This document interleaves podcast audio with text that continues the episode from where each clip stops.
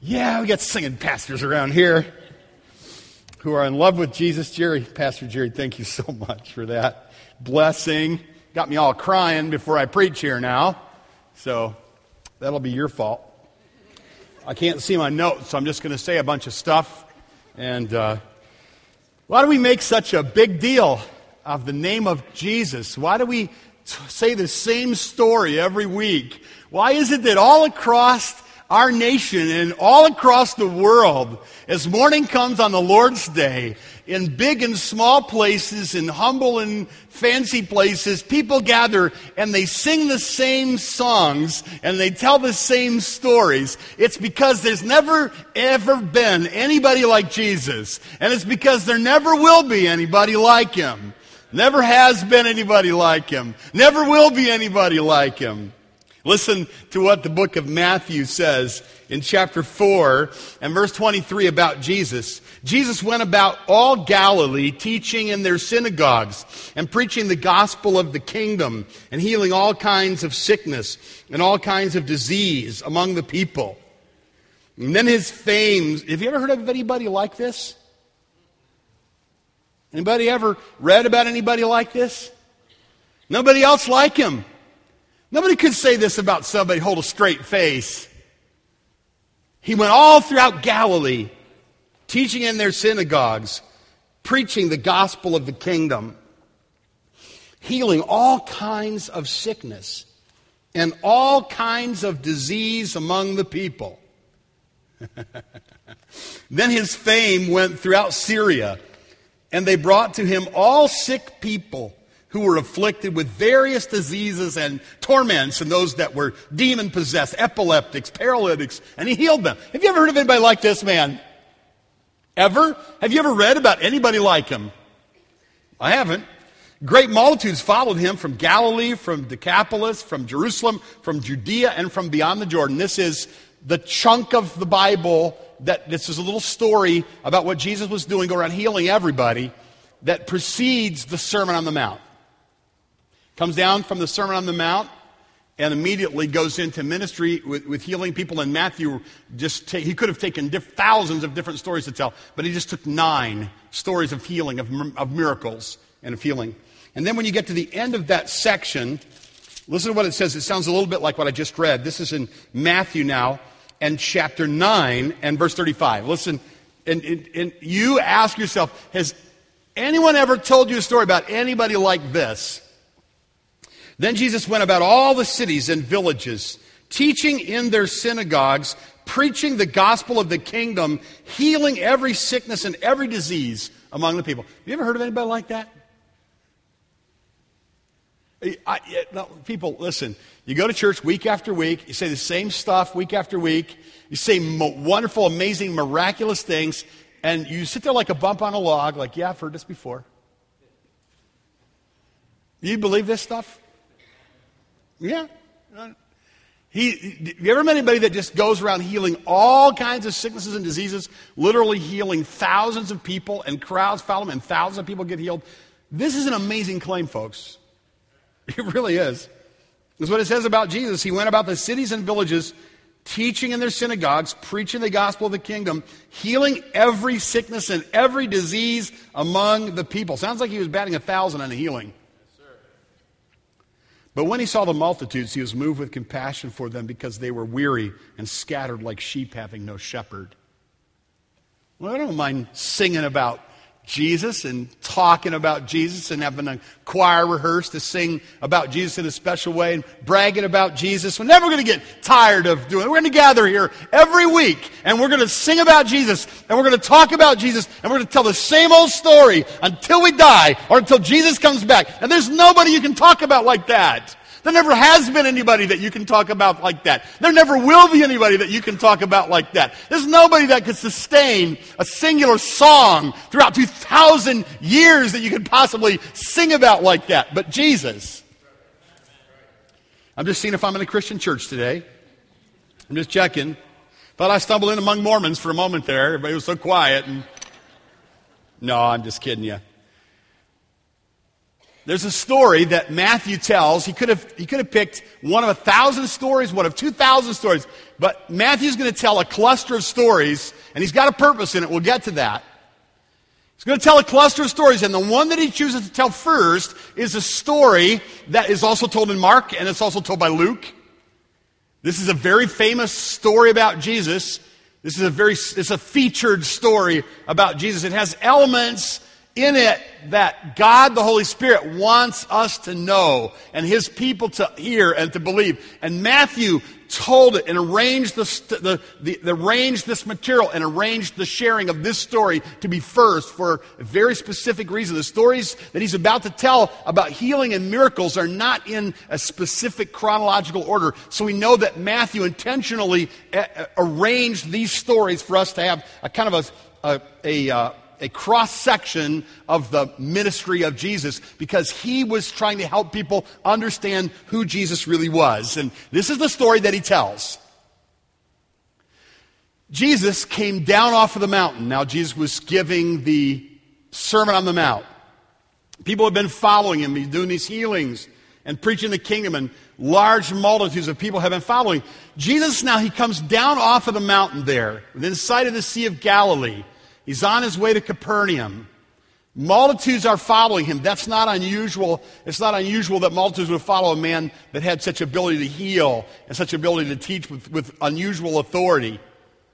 But now something really unusual happens. A leper an outcast, a person that is required by Levitical law to call out unclean, unclean. If anybody gets near him, it's going to be a public health nuisance here. If this guy gets close to people, they could be contaminated. They could be ostracized from their communities, from their synagogue, from their family, from their people for the rest of their lives until they die. You don't want to touch this guy. You want to stay away from him. And he is required by law to stay away from you. But with this unusual holy chutzpah, he's coming up to Jesus, and Matthew says, Behold, look at this. Look what's happening. Stop and look. Everybody, look what's happening. Here comes a leper who's coming he's approaching Jesus. And, he's, and he has the audacity to ask, to tell Jesus something. He says to Jesus, If you want to, you can make me clean. He probably didn't say it in a big, booming, strong voice because this kind of leprosy could affect the person's entire physiology, probably with just a rasping, pitiful voice. If you want to, you can make me clean. And Jesus does not speak to him. Jesus does something for this leper that probably no one's done for years. Jesus does something only Jesus could do and still keep the law. The law says you don't touch a leper. And the first thing that Jesus did before a word came out of his mouth is Jesus reached out and he touched him. It must have been electric, electrifying to the crowd. In the crowd, they must have said, He touched him. He touched him. Jesus was very, very careful to blow away things people added to the law. But Jesus was careful to keep the law. And if Jesus didn't intend to completely cleanse and heal this guy, then he would be breaking the law by touching him. But the man had enough faith to believe, Lord, if you will, you can make me clean. And Jesus touches him and he says, I'm willing, you're clean. And immediately he had the skin of a baby again. He had the skin of a young man again. Was it a cool story? I think so. What happens then? Jesus says to him, Now don't tell anybody what happened here. Is that weird? Now, why is that? When you read stuff like that, do you ask yourself, why would he say something like that?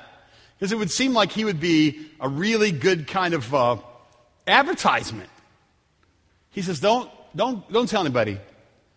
Now, he's in Galilee. He's near the Sea of Galilee. He's on the north and west shore of the Sea of Galilee. And he says to him, Go show yourself to the priest like the law requires and, and give the offering the law requires. So, what does that mean? Do you just see the guy kind of like tripping lightly in town and talking to the local priest? That's not what's going on. Because if he's going to give an offering, that means, according to the law of Moses, he's going to make a sacrifice. And he's going to go to not just any priest, but to the priest that can declare that he is cleansed. This guy's going to go to Jerusalem. He's got to take a trip to Jerusalem. We went from Galilee to Jerusalem on a bus, air conditioned bus. And it was a bit of a long trip. He's going to walk from Galilee to Jerusalem, and he's not supposed to tell anybody what happened to him. Now, we don't know it from reading Matthew, but if you read the account in Mark, you read the account, I'm laughing because that's what Pastor Pine's doing right now. He's like doing the cross, aren't you? Yep, come on, let's be honest. Yeah. I'm looking down there, he's like, hmm, wonder what it says. Sorry about that. I just saw you doing that there. And, yeah. and in the, in the parallel accounts, it says he told everybody, he told everybody he knew. Well, it would be hard. I mean, if you're going to break a rule, that would be a rule that would be kind of forgivable, wouldn't it? He told me not to tell anybody, but, you know, I was a leper. I couldn't touch my wife. I couldn't kiss her lips. I couldn't hold my grandkids in my lap. I couldn't go to synagogue. I couldn't go fishing with my kids. I was dying. I was hurting. I was disfigured. I was unclean. I had to cry unclean anytime anybody came near me. And then this man, Jesus, he touched me. He touched me and cleansed me. I'm sorry, but I can't be quiet about that. He says, Go. Then Jesus went about all the cities and villages, teaching their synagogues, preaching the gospel of the kingdom, healing every sickness and every disease among the people. and when he saw the multitudes, he's moved with compassion for them. Matthew chapter 7 Matthew, uh, sorry, chapter 8, verse 1 through 4 is where I found the little story. When he come down from the mountain, Jesus came down from the mountain, great multitudes followed him, and behold, a leper came and worshiped him. It means he fell down before him and said, Lord, if you're willing, you can make me clean. Somebody uses that particular word, Lord, it may be just a term of uh, courtesy. But in this case, when you see the evidence of what he believed about Jesus and his willingness to go and make sacrifice and see the priest, then you understand that his Lord meant Lord. Lord, if you're willing, you can make me clean. This was, this was bold. This was an exercise of faith. Jesus put out his hand and touched him, saying, I'm willing to be cleansed. And immediately, immediately his leprosy was cleansed. And Jesus said to him, See that you tell no one but go your way, show yourself to the priest, and offer the gift that Moses commanded as a testimony to them. Keep the law. Go offer the gift Moses commanded as a testimony to them. Now, here's a key question to me. And I'll just throw this out to you because if you're like a perceptive learner, you'll keep this little question tucked away in your heart. And whenever we're dealing with these um, passages in the book of Matthew week after week after week as we make our way through Matthew here for another two and a half years. One of the things you want to ask yourself continuously, this is a wonderful question. This question is like a key that will unlock meaning and help you get kind of like a mainstream the truth into your heart. And here's the question. Why did Matthew put this story here? Why did Matthew put this in his book, in his story of Jesus? The biographies of Jesus in the Bible, the Gospels, Matthew, Mark, and Luke, they call the synoptic gospels. They have a lot of the same material, and John is not called a synoptic gospel. We have these little short books, these little short gospels that tend to start fast and slow way down when they get to the death of Christ. Miracles are a big deal, but the miracles are not the main idea. Clearly, the big idea is what happens in the suffering and the death of Christ. The emphasis of these stories is the suffering and the death of Christ, not his miraculous ability. Even though we would really tend to notice a person's miraculous ability, it's the suffering and the death of Christ that gets the most ink in these little short stories of Jesus' life that we call the Gospels, the Synoptic Gospels. And so that's the emphasis that God wants us to have. So Jesus is saying, don't go make me famous for healing people, because even though that's really wonderful, that's really not the point. This was Matthew's way of showing the authenticity of Jesus' claim to be Messiah. And this is what he's done. In Matthew chapter 1 through 4, he was the one who came as the fulfillment of the Old Testament scripture. In Matthew chapter 1, 2, and 3 and 4, Jesus came clearly. There was a formula that, that, that Matthew uses over and over again, that it might be fulfilled, which was written by the prophets, or that the scriptures might be fulfilled. In Matthew chapters 1 through 4, Matthew is saying, here's Jesus. Jesus is uniquely God. He fulfilled the Old Testament scriptures. He is the only one who did, the only one who can. But in Matthew chapter 5, 6, and 7, Matthew goes, Listen to what he said. Nobody ever talked like he talked. Nobody ever had the authority that he had. And he comes to the end of that message. Matthew says he spoke with authority, unlike the scribes. The people were amazed by this. So you hear this man's, the, the claim is that he is the fulfillment of Old Testament prophecy, that he's Christ, that he's the Messiah. And now he has all of this like amazing talk that he gives. So, does he really have game? Yes, he does. He comes down off the mountain, starts healing people. And the healing stories, these cluster of miraculous stories, of healing stories, they're kind of interesting. They're kind of nuanced. There's two things. One thing that's being said is Jesus has the power to back up what he said. And he has authority over everything. But there's a little, there's a nuance, there's a subtlety, there's something more that he puts in there. The stories themselves have something in common. The first three stories are of people that would be very unlikely people that God would care about or touch. A leper? Who cares about a leper? And then he heals the servant of a person who is an occupation soldier. The Jewish people are going, hmm, what's up with that? I mean, couldn't he find a good observant religious Jew to bless? Why a Roman soldier's servant, after all? And then he kind of tweaks them by saying something. We'll get to that. And then a woman in that culture, women did not have uh, a place, an elevated place, and he heals a woman. And these are the stories of unlikely people that he heals. There's a subtlety to them. Matthew included this cluster of stories so that people would believe that Jesus is the Messiah, and we still need to do that today. So that's how, that's how the blessing of the Lord comes to us. Then when we believe who He is and we take our uncleanness and we take our burdens and we take our sin and we take our brokenness and we take our burdens that we cry over at night in our prayer requests to the one who will touch us when no one else will lay a finger on us and who can help us when no one else can touch us. Because we're all troubled and burdened and broken, and we're all outcast with disease and with death and with sin. And Jesus is willing to touch, and Jesus is willing to cleanse, and Jesus is willing to heal, and Jesus is willing to forgive. And really, only He can do that. It wouldn't have mattered if anybody else touched that man, unless He empowered them to touch him. Only Jesus' touch would heal that man and not break the law.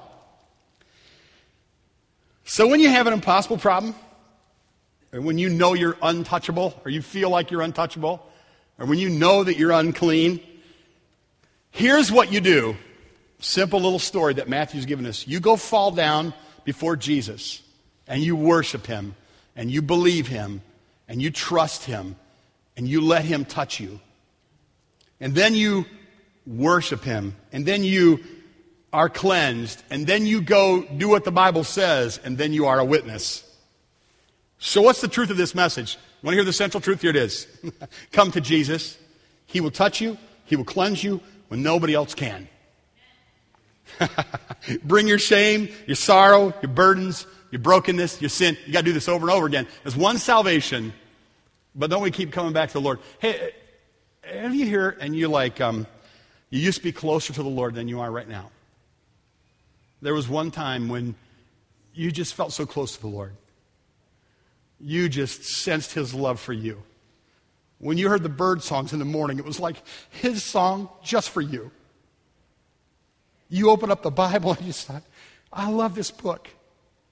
I promise I'll walk with you all the days of my life. But then you, you started getting calluses on your heart and you got cold and you kind of missed your devotional times and some things came in and hurt you, disappointed you. Maybe there weren't a lot of Christian people around you and you got hurt, disappointed. You got to go back. You got to get on your face again. You got to admit your sin. You got to ask Him to touch you. You got to say to Him, if you will, you can make me clean. And he will say, before he even speaks, he'll touch you. And then he'll say, I will. I can and I will. So, you ready to line up? Anybody need him today? Needy people? I get the hand up there. Anybody not need the Lord today? Sit there like a Baptist bump on a log. He says, show yourself to the, show, there's something more here. He says, show yourself to the priest and offer the gift that Moses commanded. And this is a little phrase, as a testimony to them. Well, this guy's going to be a testimony to the priest. They need to learn from you. You got something to tell them. You have a testimony. A testimony is you just tell what you saw. You see, you tell people what happened. You ought to have a testimony. Every one of you ought to have a testimony. People that go to school with you, they need to hear your testimony. Your neighbors need to hear your testimony. If Jesus has touched you, you should be talking about it to people. Let them know. They ought to have your testimony. I was with my mom and my dad. I'm really uh, having a nice day with them, and I need to get back over here for some things that I need to do in the evening, but it was a couple weeks ago, and I just had one of those times. My mom and dad are getting older, so you, you tend to think, I wonder, I wonder how many years we get to be together. And so uh, my mom got out this book of, of uh, photographs, which probably would have bored me a decade ago. But now it's just so interesting. And the theme of the story in the, in the book of the photographs of my mom's side of the family, the Shipley people, was the grace of God. Just the grace of God. Just the grace of God. People that are sinners, messed up, broken family. You know the story I've told you before. The little girls look down the street, they see the circus tent going up, they think it's a circus, it's a vacation Bible school. They tell them the story of Jesus. Those two little girls embrace Christ, my mom and my aunt. They get saved. They go home. Eventually, grandma gets saved and grandpa gets right with the Lord. Eventually, even though they're divorced, they're reunited. it's a cool story, isn't it? You would, wouldn't blame me for telling it again. They're reunited. So I'm looking through the little picture book, you know, and, and all of a sudden I come across a picture that I'd never seen before, and it was so obvious when I saw the picture oh, I see what's going on here. Here you got people who've been so messed up by sin, and so divided by sin, and so broken by sin, and so guilty because of their sin, and so ashamed because of their sin, that when God put them back together, and when they got the gospel, and when they got saved, they wanted everybody to know it. So they put together a family picture. I want you to see it today. That's my grandpa and my grandma. And the pretty girl in the middle is my mom. I knew you liked it. And look what it says For we know that all things work together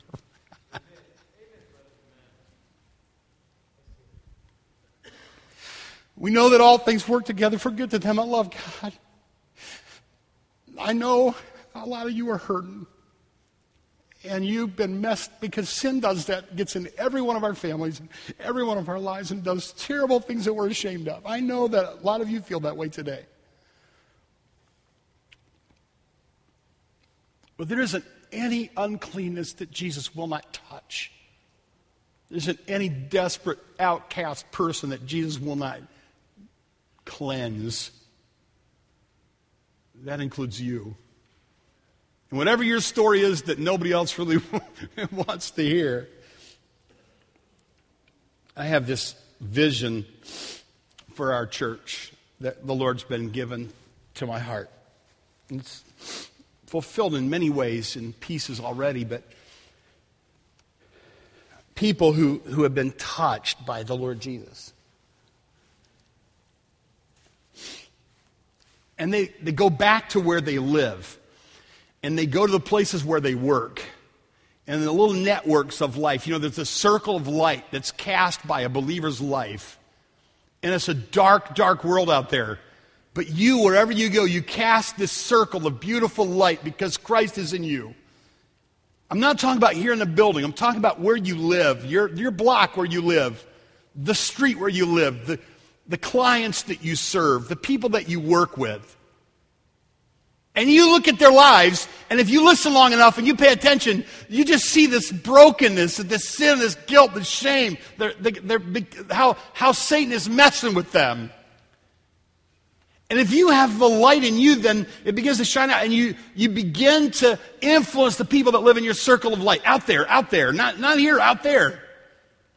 I, I, I imagine a, a quad of men, four guys, they, they meet for breakfast every other week and, and maybe a couple of them have known the Lord for a long time. And the other guys, they're just brand new, they don't know a thing. And the older guys, the mature guys, are helping these other two guys along. I imagine three ladies meeting at Panera, and their Bibles are open. They're talking about the things of the Lord, and they're encouraging one another and speaking the truth to one another. I imagine a small group in a home Oh, somebody over here has the gift of hospitality. It's nothing for them to bring people into their home. They love bringing people into their home, but they would never teach. Somebody over here is really not gifted in hospitality, and you can't get into their house. It's like Fort Knox. But they love to teach, and they would go over here, and they would, they would teach in this home. And another person, they're shy, and it's hard for them to gather people, but they're really good at, at, decorating and making people feel at home. Other people, they just like, they're like a magnet. Everywhere they go, people just follow them like the Pied Piper. There's a cluster of students that meet on a campus, students of Middle Eastern origin, and they're hearing about the Lord Jesus, the story of Jesus.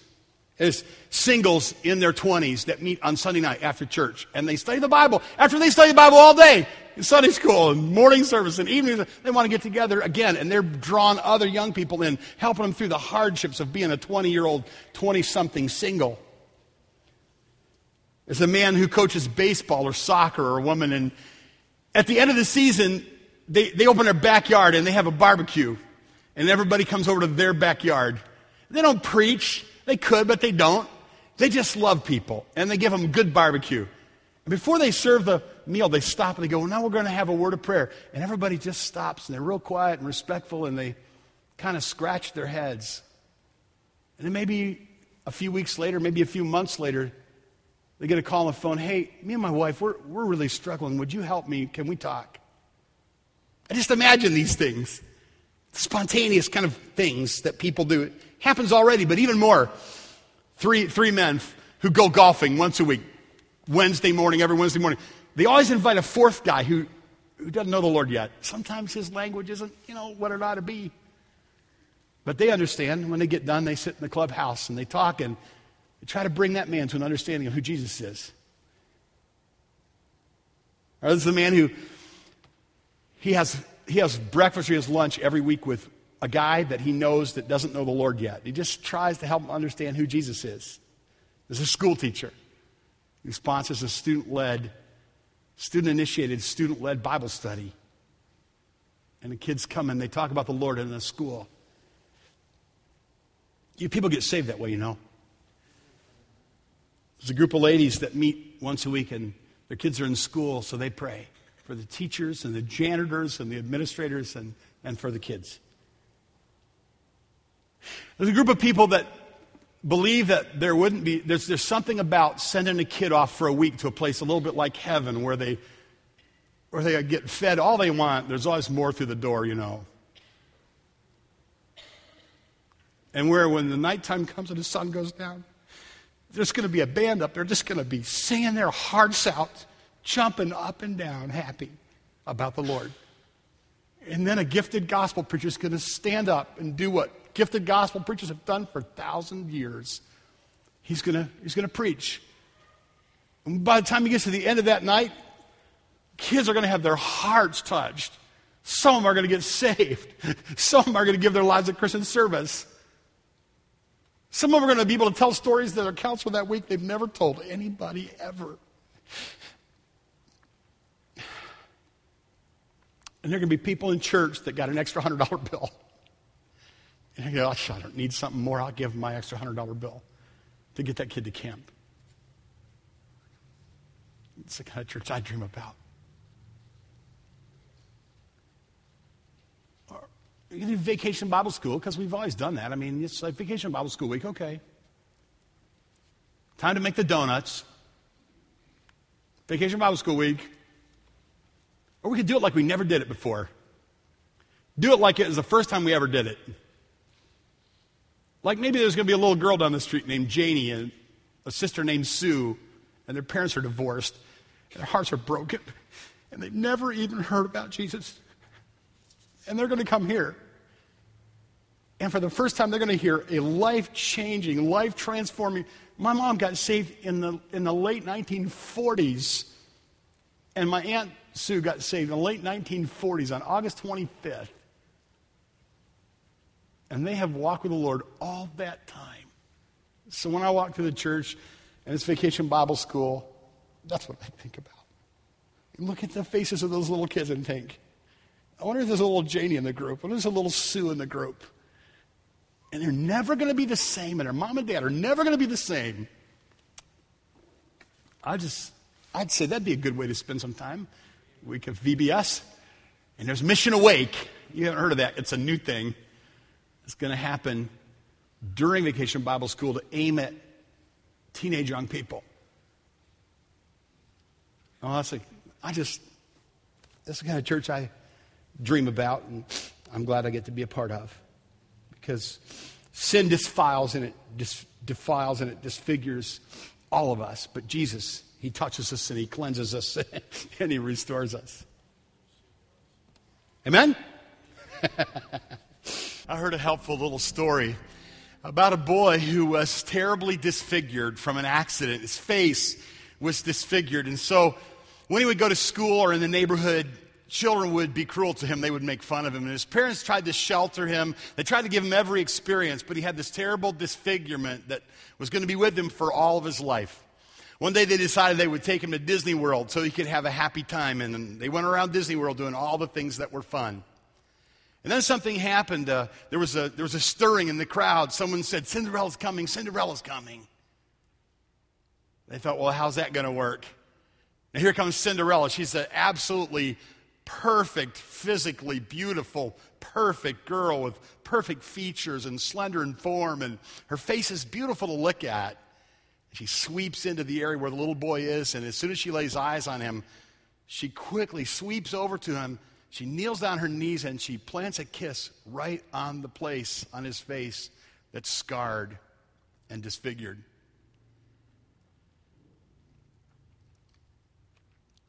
Chuck Colson and uh, two emerging church guys were on an interview that I watched recently.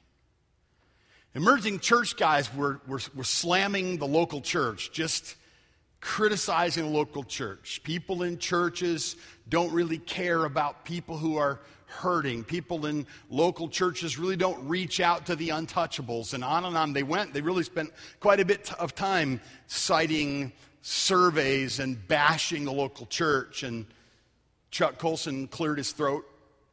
One of the things they said was uh, people in churches don't care about people that are dying of AIDS. They don't want to have anything to do with them. Chuck Colson cleared his throat.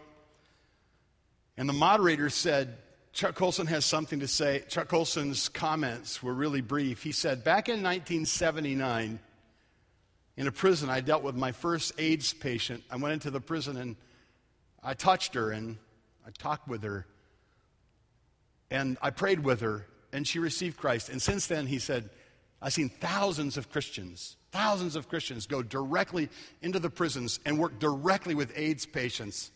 And I've never seen a Christian turn away from a suffering AIDS patient. He said, I think it's a bum rap.